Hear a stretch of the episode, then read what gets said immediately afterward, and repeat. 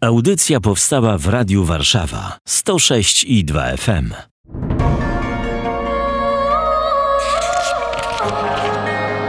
Księga. Księga. Księga. Niedzielne czytania biblijne rozważają ksiądz Łukasz Turek i Paweł Kęska. Niech będzie pochwalony Jezus Chrystus. Na wieki wieków. Amen. Przed tygodniem w audycji Księga, czytając czytania biblijne, doszliśmy do tego, że warto przekazać Panu Bogu, Panu Jezusowi pakiet kontrolny swojej firmy, czyli swojego życia. I to brzmi może prosto, ale co to w ogóle znaczy? Jak iść za Jezusem? Pytanie do księdza katolickiego kościoła. Tak jest. Tak zwyczajnie. No właśnie, myślę, że nie ma co szukać jakiejś specjalnej górnolotności, ale wyobrazić sobie sytuację z życia wziętą, wyobrazić sobie przewodnika, który prowadzi mnie w górę, gdzie jest dużo śniegu i szlaku nie widać, ale ja idę za nim, więc jestem uczony tego, żeby stawiać nogi dokładnie w tym miejscu, w którym on stawia, żeby iść za nim, żeby się wpatrywać w jego plecy, żeby nie stracić z nim kontaktu, żeby robić dokładnie to, co on robi, właśnie po to, żeby uchronić się przed możliwością z, wiem, z pogubienia się, czy w ogóle odpadnięcia od, od ściany, od szlaku yy, i zejścia razem z lawiną. Naśladowanie Jezusa to jest konkret. Konkret, który przejawia się w tym, żeby poznawać to, do czego On mnie zaprasza i realizować to w swoim życiu. No to do pracy. Zobaczymy. Co wyczytamy dzisiaj z czytań biblijnych? Niech nas Pan Jezus w tych rozważaniach prowadzi. A zaczynamy od czytania z księgi proroka Jeremiasza. Rozdział 20, wersy od 7 do 9.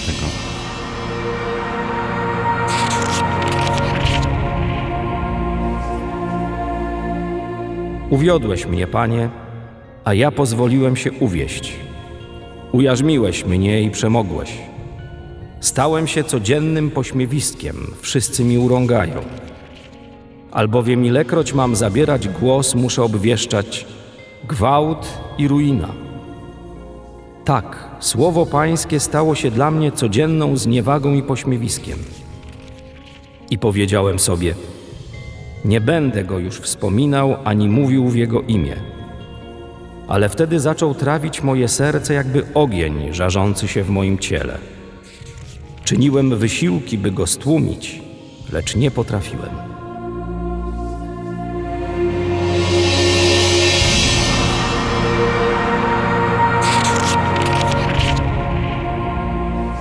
Jedno jest pewne. Jesteśmy daleko od obrazu hmm, sielankowego, spokojnego, ładu rodzinno-politycznego.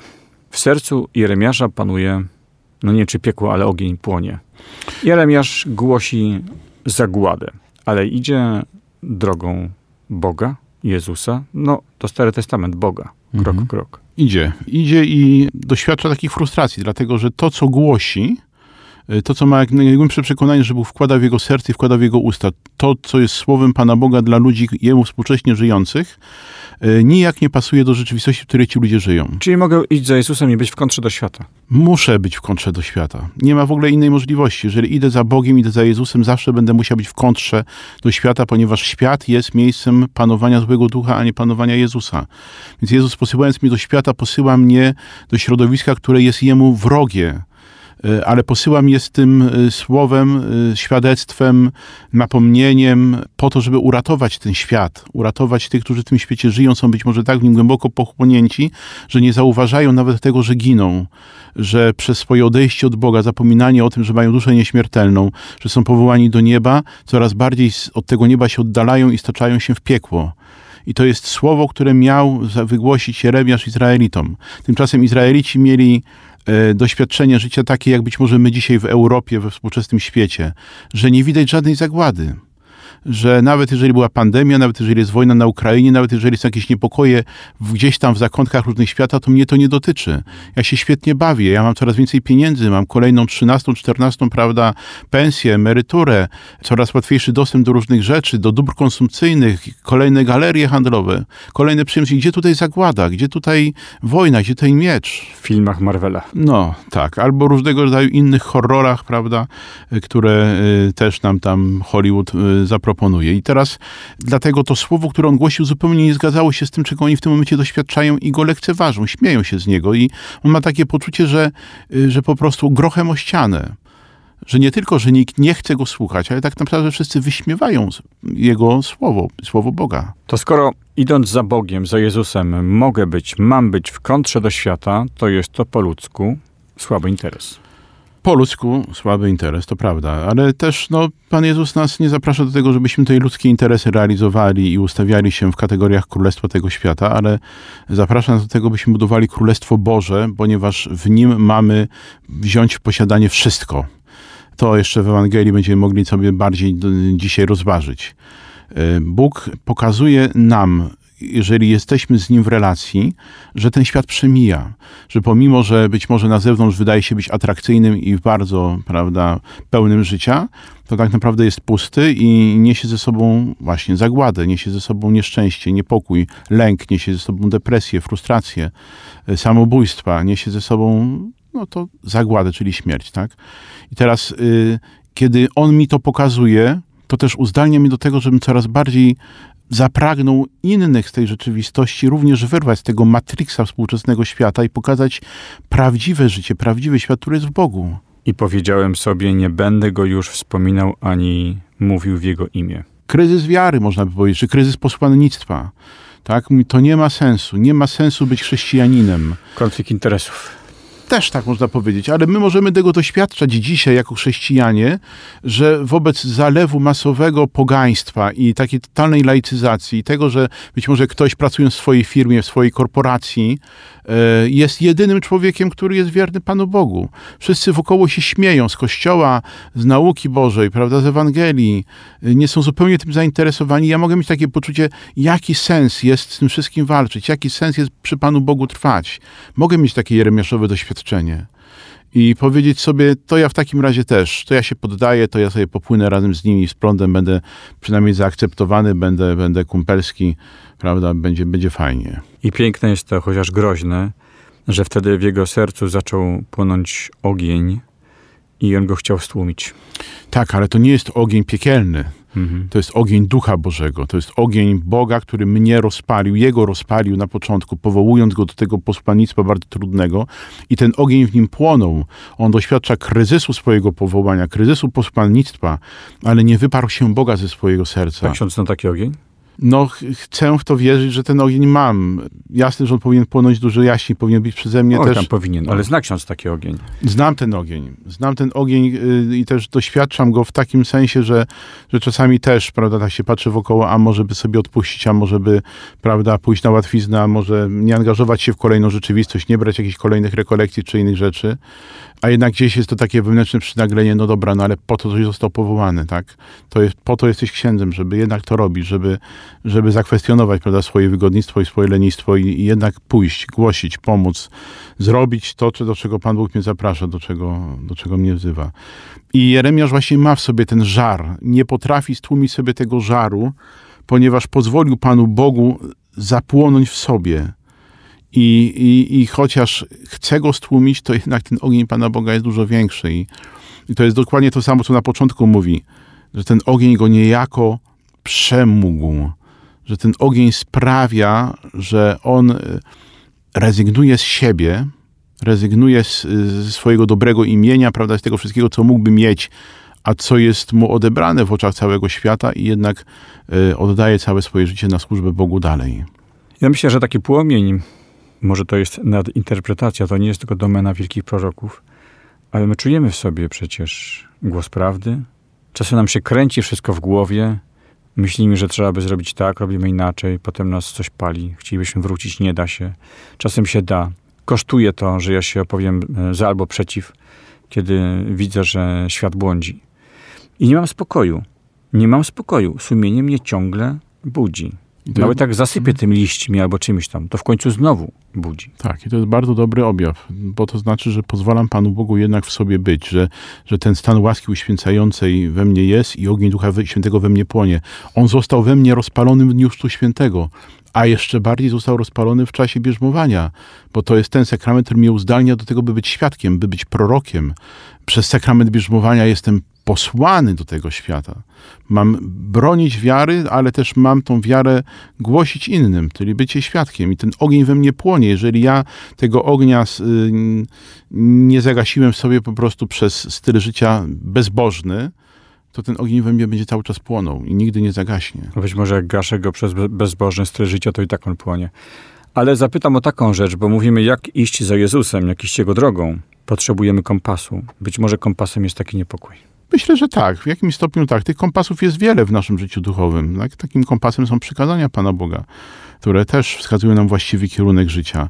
Ale właśnie Duch Święty porusza się we mnie i pobudza mnie do tego od wewnątrz, żebym chciał coraz bardziej zawalczyć o to, czego, do czego On mnie zaprasza. Tak?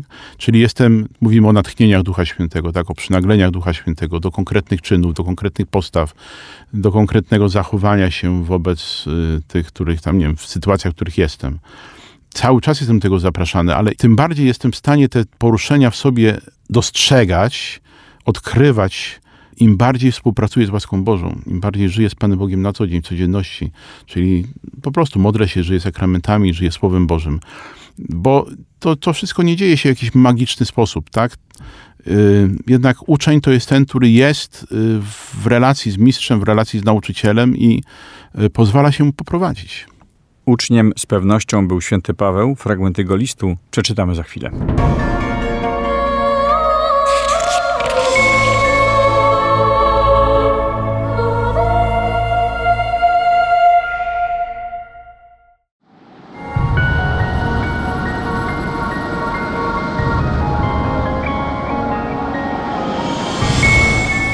Czytanie z listu świętego Pawła apostoła do Rzymian.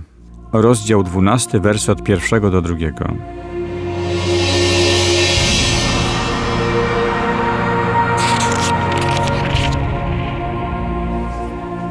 Proszę was, bracia, przez miłosierdzie Boże, abyście dali ciała swoje na ofiarę żywą, świętą, Bogu miłą, jako wyraz waszej rozumnej służby Bożej.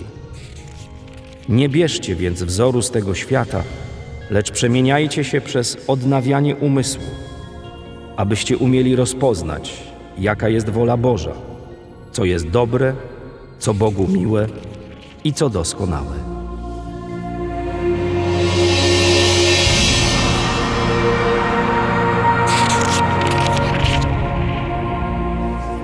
Mówimy dziś o tym, jak iść za Jezusem. I tutaj święty Paweł daje nam taką instrukcję. Pierwszy jej element jest trudny. Abyście dali ciała swoje na ofiarę żywą, świętą, Bogu miłą. Ciała nasze na ofiarę? Od razu? Takie wysokie C? Co to znaczy? Myślę, że to bardzo wysokie postawienie poprzeczki, ale też nie ma yy, no, Paweł nie chce nas tutaj specjalnie oszukiwać, ani wprowadzać, tak powiedziałem sobie, krok po kroku. Zresztą pisze to y, do kościoła, czyli do chrześcijan, którzy już wiedzą, co to, znaczy, co to znaczy dać swoje życie na ofiarę, ponieważ męczeństwo było wpisane y, w życie chrześcijańskie w tamtych czasach bardzo konkretnie, co wiemy ze świadectw pierwszych wieków kościoła. Więc wiedzieli o tym chrześcijanie bardzo dobrze, że pójście za Jezusem, przyznanie się do Niego może oznaczać, że musi, znaczy musi oznaczać tak naprawdę zgodę na męczeństwo. Jest w tym jakaś zgoda na męczeństwo, zgoda na oddanie swojego życia za Jezusa. Skoro On oddał za nas swoje życie, to również my mamy oddać za Niego swoje życie, co też bardzo mocno wybrzmiewa w Piśmie Świętym, w Nowym Testamencie. I teraz dla nas te słowa brzmią jakoś totalnie abstrakcyjnie, ponieważ tutaj żyjemy sobie w komforciku, prawda, Polski XXI wieku, Europy tak zwanej tolerancyjnej, która, która no właśnie jest taka, jaka jest i, i takie poczucie bezpieczeństwa i męczeństwo nam się wydaje rzeczywistością... Socjal. Mamy socjal. Tak, no, mamy socjal, tak. Jesteśmy zabezpieczeni na różne sposoby i niby chronieni przed różnego rodzaju zagrożeniami i niebezpieczeństwami. Natomiast ta nauka jest też dana nam, nie tylko męczennikom, ale jest dana nam, dać ciało swoje, czyli dać swoje życie, ofiarować swoje życie Panu Bogu. Ofiarować swoje życie Panu Bogu niekoniecznie ma się to zakończyć, prawda, męczeńską śmiercią na arenie, prawda, współczesnego świata, ale z drugiej strony widzimy coraz wyraźniej, że przyznawanie się do Pana Boga w przestrzeni publicznej wiąże się z prześladowaniami bardzo konkretnymi i bardzo bolesnymi. I to jest coś, czego bardzo wielu z nas, także pewnie słuchających tej y, audycji doświadcza, słuchających tego słowa doświadcza. przyznawanie się do Jezusa jest zgodą na to, że będę prześladowany, ale wybieram go jako najwyższą wartość mojego życia i decyduję się na to, że cokolwiek by się miało nie dziać, jakkolwiek na mnie nie będą patrzyli, wytykali palcami, śmieli się ze mnie, w moim własnym domu bardzo często, to ja chcę iść za Panem Jezusem, więc ofiaruję Mu swoje życie. A w jaki sposób on to moje życie dalej poprowadzi, w jaki sposób mnie użyje i, i posłuży się mną do tego, by dać o, o nim świadectwo, to się dopiero okaże. Żeby życie ofiarować, to trzeba być jakkolwiek wolnym, e, no bo trzeba je mieć. A tutaj być może to oddanie ciału na ofiarę żywą, świętą, Bogu miłą, to jest powiedzenie, nie ciało rządzi w moim życiu, więc mogę je oddać. Mogę uczynić ofiarę.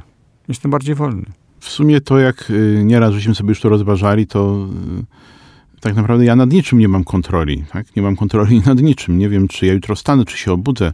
Nie wiem, czy dzisiaj dojadę do domu. Jeżeli ja sobie uświadamiam, że moje życie jest w ręku Pana Boga i y, w Jego ręku jestem bezpieczny i On bardzo dobrze wie, co się ma wydarzyć dziś, jutro, pojutrze i do końca mojego życia, to im bardziej to przeżyję w sobie jako takie doświadczalne, namacalne, odkrywanie Boga, który mnie prowadzi, który mnie niesie na, często na swoich ramionach jako tą poranioną, zagubioną i bezsilną, no to tym łatwiej jest powiedzieć, Panie Boże, oddaję Ci siebie, tak? Chcę, żebyś był Panem mojego życia, chcę, żebyś był pierwszy, chcę, żebyś Ty poprowadził mnie taką drogą, jaka będzie dla mnie najlepsza, nawet jeżeli ja niespecjalnie tą drogą dzisiaj chcę iść. Jak chcemy iść za Panem Jezusem, to święty Paweł to mówi, nie bierzcie wzoru z tego świata. Co to znaczy? Co to jest ten świat, którego można brać wzór? Ten świat to jest w Biblii zawsze królestwo szatana. I widzimy bardzo wyraźnie, rozglądając się wokół siebie, że ten świat czego nas uczy? No, pogoni za przyjemnością, pogoni za chwilą, za emocją, za dozuznaniem, e, za tym, żeby jakoś tam przeżyć swoje życie możliwie najwygodniej, najbardziej komfortowo, osiągnąć różnego rodzaju dobra, zrealizować swoje cele, które sobie tutaj postawiłem, tak naprawdę nie myśląc o wieczności, zapominając o tym, że mam duszę nieśmiertelną, zapominając o tym, że jest Pan Bóg jako Stwórca, mój Odkupiciel, który mnie kocha i który mnie zaprasza do nieba. To jest życie według świata, to jest wzór, który nam ten świat daje. Nie zastanawiaj się, nie patrz tak daleko w przyszłość, nie myśl o Panu Bogu, nie myśl o duszy nieśmiertelnej, po prostu żyj chwilą. Więc chrześcijanin to musi być ten, który wie, że Bóg daje nam coś o wiele wspanialszego niż ten świat nam proponuje. I dlatego nie biorę wzoru z tego świata, nie próbuję żyć chwilą i dla przyjemności, ale zaczynam się zastanawiać, do czego Pan Bóg mnie zaprasza. Przemieniajcie się przez odnawianie umysłu. Wydawałoby się, że droga duchowa, droga Boga, droga do Boga za Jezusem, to będzie droga, gdzie umysł niespecjalnie ma wiele do roboty, bo wchodzę w taką sferę, gdzie on już nie wyrabia na zakrętach. A tu jest napisane, przemieniajcie się przez odnawianie umysłu. Jednak coś ma do powiedzenia ten umysł. Zdecydowanie umysł ma do, do powiedzenia bardzo wiele, jest bardzo ważny, bo moja wiara ma być rozumna. Pan Bóg dał mi dwie władze bardzo istotne: rozum i wolną wolę. Pierw muszę używać rozumu do tego, żeby rozpoznać, czego ode mnie Pan Bóg chce, do czego Pan Bóg mnie zaprasza, rozpoznać, kim jestem. Bardzo ważna rzecz. Ja myślę, że to, co dzisiaj jest doświadczeniem bardzo wielu ludzi i osoby też no, zajmujące się posługą uwalnienia mówią o tym, diabeł bardzo mocno dzisiaj związuje umysły ludzkie. Że człowiek nie jest w stanie myśleć w kategoriach bożych, nie jest w stanie myśleć w kategoriach wieczności, w kategoriach y, szczęścia wiecznego, w kategoriach Bożej nauki, Bożych przykazań. Umysły mamy związane, tak jak gdyby skupione tylko i wyłącznie na doczesności. I dlatego to nawrócenie jest czynnością intelektualną. My się nawracamy, na, musimy mieć nawrócony umysł, czyli umysł rozwiązany, zdolny do tego, by właśnie rozpoznawać to, do czego Pan Bóg mnie powołał, kim jestem, rozpoznawać Boży plan wobec mnie. To jest niesamowicie ważne. No dobrze, co ja mam z tym zrobić? No, y, ja skąd mam wiedzieć, czy mój umysł jest związany, czy jest niezwiązany? Patrzę, czym się kieruję w życiu i do czego Mhm. dążę. Myślę, że to jest przede wszystkim ważne. Za czym gonię?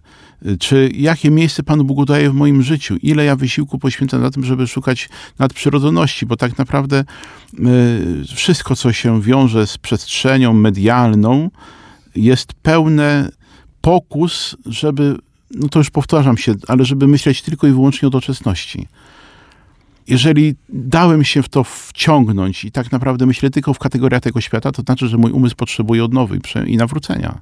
Kiedy patrzę się na to, co dzisiaj się w świecie dzieje, jak, jak chrześcijanie żyją, jak chrześcijanie myślą, to zastanawiam się nad tym, na ile my dzisiaj posiadamy realną wiedzę na temat tego, kim Pan Bóg jest i czego nas Pan Bóg uczy. Ja myślę tak, że doświadczalnym jest dzisiaj to, że bardzo, bardzo wielu uczniów Chrystusa jest tak naprawdę ignorantami religijnymi, że my nie mamy podstawowej wiedzy na temat tego, jaka jest doktryna Kościoła, nie mamy podstawowej znajomości Pisma Świętego, objawienia Bożego, nie znamy przykazań Bożych, nie rozumiemy ich, y, nie rozumiemy tego, kim jesteśmy w oczach Pana Boga, ponieważ nie karmimy naszego intelektu, więc troska o ten umysł, usta świętego Powa, to jest także troska o to, żeby poznawać Boga, poznawać Jego naukę, bo w ten sposób poznaję swoją godność i dopiero wtedy mogę być zdolny do tego, żeby zacząć to w swoim życiu realizować, kiedy ja będę wiedział, czego Pan Bóg mnie uczy. Czyli iść za Jezusem to jednak czytać Pismo Święte. I rozważać je, i, i poznawać naukę Kościoła, i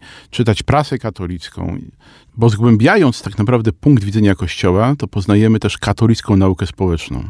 Poznajemy przez nauczanie Kościoła, jaka jest nasza rola w tym świecie y, jako katolików, jako chrześcijan, bo w końcu posłani do tego świata jesteśmy zaproszeni do tego, żeby ten świat mocą Słowa Bożego, mocą Ewangelii przemieniać, czynić miejscem, w którym Bóg może objawiać swoją miłość i uzdalniać do zbawienia I działać. i działać.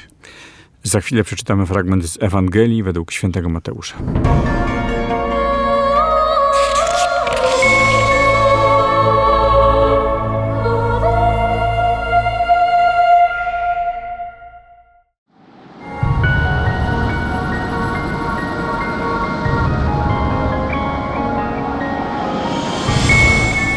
Słowa Ewangelii według świętego Mateusza, rozdział 16, wersy od 21 do 27.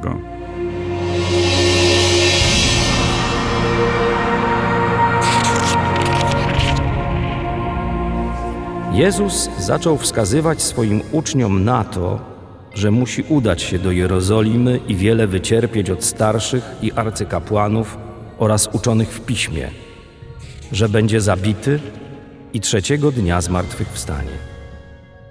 A Piotr wziął go na bok i począł robić mu wyrzuty: Panie, niech cię Bóg broni, nie przyjdzie to nigdy na ciebie. Lecz on odwrócił się i rzekł do Piotra: Zejdź mi z oczu, szatanie. Jesteś mi zawadą, bo nie myślisz po Bożemu, lecz po ludzku. Wtedy Jezus rzekł do swoich uczniów: Jeśli ktoś chce pójść za mną, niech się zaprze samego siebie, niech weźmie krzyż swój i niech mnie naśladuje. Bo kto chce zachować swoje życie, straci je. A kto straci swe życie z mego powodu, znajdzie je. Cóż bowiem za korzyść odniesie człowiek, choćby cały świat zyskał, a na swej duszy szkodę poniósł? Albo co da człowiek w zamian za swoją duszę? Albowiem Syn Człowieczy przyjdzie w chwale Ojca swego razem z aniołami swoimi i wtedy odda każdemu według jego postępowania.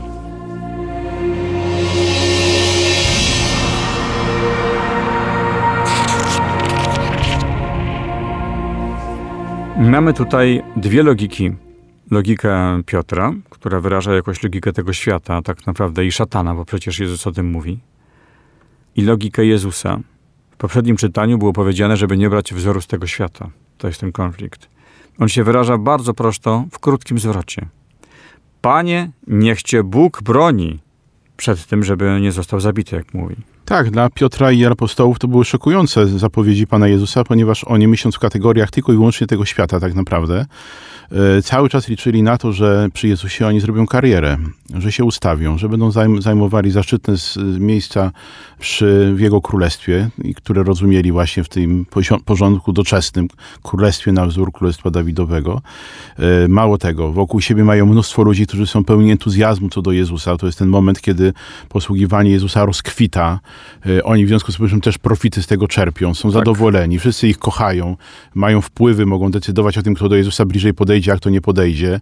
Więc są, są kimś, a tutaj Pan Jezus mówi, prawda, no takie szokujące, takie no, dobre, niedorzeczne rzeczy z punktu widzenia tego świata Że to się marnie skończy. że to się marnie skończy, się w ogóle skończy radykalnie, tak? Więc Piotr jest przerażony tak naprawdę i reaguje emocjonalnie i właśnie reaguje w kategoriach tego świata.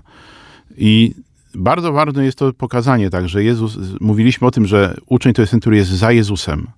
Idzie za Jezusem, a Piotr staje przed, bierze Jezusa na bok, prawda, staje przed nim, twarzą, tak, i zaczyna Jezusowi y, własną koncepcję, prawda, na jego królestwo i na jego posłannictwo mesjańskie przedstawiać. I miał rację. Dlaczego? Dlatego, że apostołowie chodzili za Jezusem i widzieli, co się dzieje. Oni mieli tylko to doświadczenie. Tam był jakiś, można powiedzieć, grubo interesik, może nie o to chodzi, ale pewnego rodzaju zjawisko społeczne, jak ksiądz powiedział świetnie, z którego oni czerpali korzyści. I Pan Jezus jednakowoż miał inną logikę. Ale dokąd nie doszło do śmierci i do tej tragedii, ni w ząb nie dało się tego zrozumieć. On po ludzku myślał, czy on był tam, czy mu tam demon podpowiadał. Jemu ten świat podpowiadał. My jesteśmy zatopieni w tym świecie. Tak, i, i rzeczywiście to tutaj dalej będzie, próbujemy ten, te życie tutaj na tej ziemi zachować możliwie w największym komforcie. Takie nasze horyzonty. Tak, no takie mamy horyzonty, ale z drugiej strony, skoro Pan Jezus tak bardzo radykalnie reaguje, to widać, że mm, On jest w stanie zmieniać nasze horyzonty, nasz sposób patrzenia i myślenia i będzie to robił, bo to nie jest tak, że będzie nas klepał po ramieniu, no dobrze, biedaku, żyjesz w tym świecie, jesteś przez Niego pochłonięty, no to, no to jakoś tam będzie, prawda, żyj sobie jak potrafisz. Nie, no jednak nie. My mamy iść y, za Jezusem, mamy wchodzić w sposób Jego myślenia i działania, więc mamy Go słuchać przede wszystkim i zastanawiać się, nawet jeżeli nie rozumiemy, to zastanawiać się nad tym, po co Jezus takie słowa mówi, do czego to ma zmierzać. To jest ta postawa, którą Maryja w sposób doskonały realizowała, kiedy słyszymy, że nie rozumiała, ale zachowywała w swoim sercu i rozważała. Więc Pan Jezus chce nas skłonić do tego, żebyśmy zaczęli się zastanawiać, dlaczego tak, a nie inaczej y, On nas uczy. I dlaczego to, co nas uczy, jest tak bardzo radykalnie kwestionowane przez ten świat. Tak jest. I to się w tych słowach wyraża bardzo mocno. Jeszcze raz wrócę. Panie, niech cię Bóg broni. Czy Bóg ma być gwarantem ładu, w jakim ja tu sobie funkcjonuję? Nawet do, dobrych rzeczy w rodzinie, w wielu sprawach mojej pracy, w dziennikarza katolickiego, prawda? Czy ma być gwarantem tego ładu? Czy jednak Bóg jest od czegoś zupełnie innego? I e, Bóg w osobie Jezusa mówi: Nie, nie, nie, nie, nie. To, to w ogóle nie o to chodzi. No tak, Pan Bóg nam nie gwarantuje ładu tego świata i, i sukcesu w kategoriach tego świata. Owszem, y, jest mnóstwo rzeczy, które nam się y, pięknie uda przy pomocy Bożej łaski zrealizować. My mamy sobie czynić tę ziemię poddaną. Możemy osiągnąć wiele spraw w kategoriach tego świata też y, słusznych, ale one muszą mieć ciągle odniesienie do wieczności, tak? One, one są za każdym razem środkiem do celu, a nie celem samym w sobie jeżeli uczynię te wszystkie sprawy, nawet bardzo dobre w moim życiu, które udało mi się zrealizować przy pomocy Pana Boga celem samym w sobie, to one stracą y, swój charakter zbawczy, taki mówimy zasługiwania na Królestwo Boże. Przestaną mieć odniesienie do Boga, do wieczności, do nieba i wtedy i będą bezsensowne z tego tytułu. Jak tu jest napisane coś, to jest wstrząsające. Jeśli ktoś chce pójść za mną, niech się zaprze samego siebie, niech weźmie krzyż swój i mnie naśladuje. Tak myślę, jaki to największy mamy krzyż. No tak, wstajemy do roboty rano, owszem, to jest troszkę męczące czasem. Yy, mamy trudności w relacjach, to jest też nasz krzyż. I jest ich wiele. Tak, my nie musimy szukać jakiegoś nadzwyczajnego krzyża. Ale tylko powiem, że ostatnim naszym krzyżem jest to, że my umrzemy. Że O. my nie przeniesiemy tego życia w wieczność. Tak, to jest wielki krzyż. No ja mogę wziąć, co ja mogę z tym zrobić? Mogę to wziąć i za Jezusem, nic innego nie wymyślę. Bo jest to rzeczywistość nieunikniona, wobec której jestem bezradny. I może czasami to jest tak, że ta bezradność wobec tej sytuacji jest jakimś takim argumentem albo, y, nie wiem jak to nazwać, taką... y, Ta bezradność y, powoduje, że może troszeczkę łatwiej jest mi tą to, to oddać w ręce Boga, bo ja naprawdę po ludzku jestem wobec tego bezradny. Nie potrafię z tym nic zrobić. Więc tym, tym łatwiej może troszeczkę będzie oddać to Jezusowi i powiedzieć, Panie, no e, nie potrafię się zgodzić na moją śmierć, e, na kres mojego życia, ale, ale wierzę, że kiedy przyjdzie ten czas, to Ty zrobisz to, to, co trzeba, to, co należy. Nawet na to, że się robię brzydki i że się starzeję, Też prawda. nie mam tak. żadnych możliwości. Ja sobie mogę kupić krem, ale to nie zmieni świata. Tak jest. Mogę skorzystać z zabiegów ujędrniających i to też niczego nie zmieni. To jest dowód na błąd systemu. No tak. Znaczy śmierć jest dowodem na to, że naprawdę tutaj nie ma co się osadzać w tym świecie. Nie? Ja, jak chcę i żyć, to muszę wzią- wziąć ten krzyż i za Jezusem. To jest jedyna szansa. I cała reszta się nagle układa. Myślę, że ten błąd właśnie w ten system nasz, naszego dotychczas doczesnego życia, ten błąd systemu się pojawił w momencie grzechu pierworodnego. I w związku z powyższym to życie tutaj na ziemi, jeżeli miałoby się tylko ograniczyć do tego, co tu i teraz, to rzeczywiście nie ma sensu się, bo się skończy.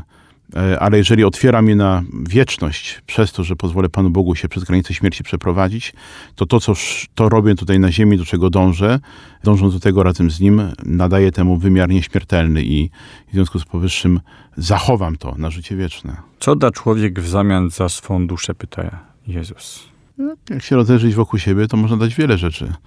Dzisiaj nieustannie wszystko, e, duszę swoją sprzedajemy za, za, za różnego rodzaju dobra tego świata, przyjemności tego świata. E, sprzedajemy swoją duszę na tym targu, prawda, takim niewolników e, zła, niewolników grzechu, niewolników różnego rodzaju przywiązań, pożądań.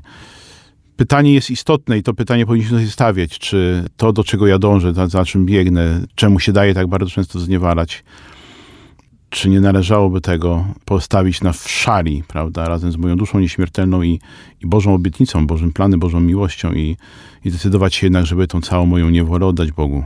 I może właśnie to oddanie samego siebie jest trochę zaparciem się siebie. No bo ja, moje ciało by chciało to, tamto, siamto, ma tysiąc pomysłów.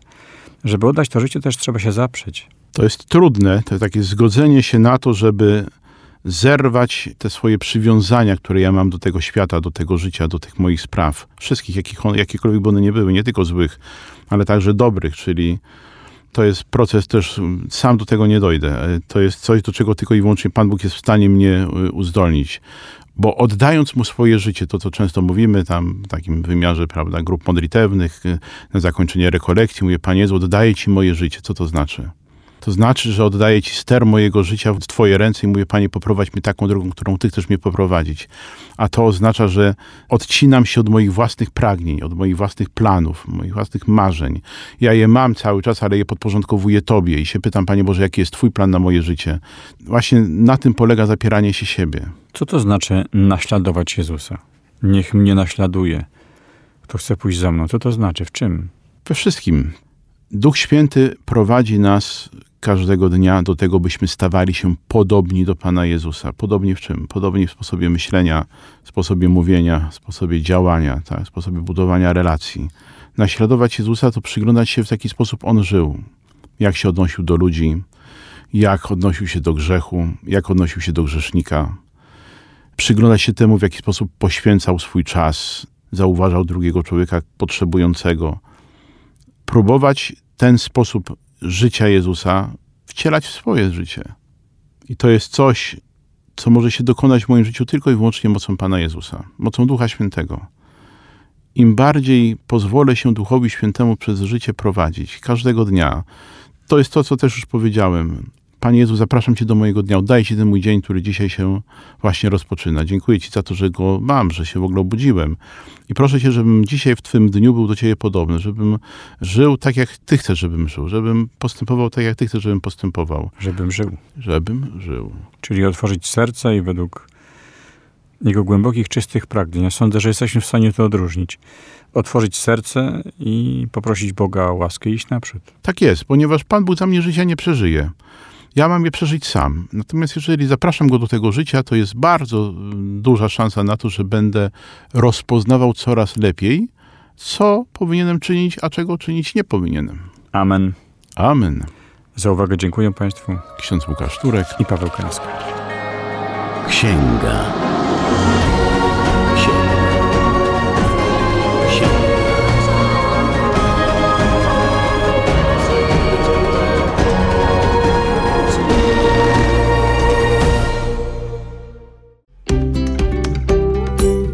Audycje takie jak ta powstają dzięki hojności słuchaczy Radia Warszawa. Lubisz nas słuchać? Wejdź na www.radiowarszawa.com.pl i wspieraj.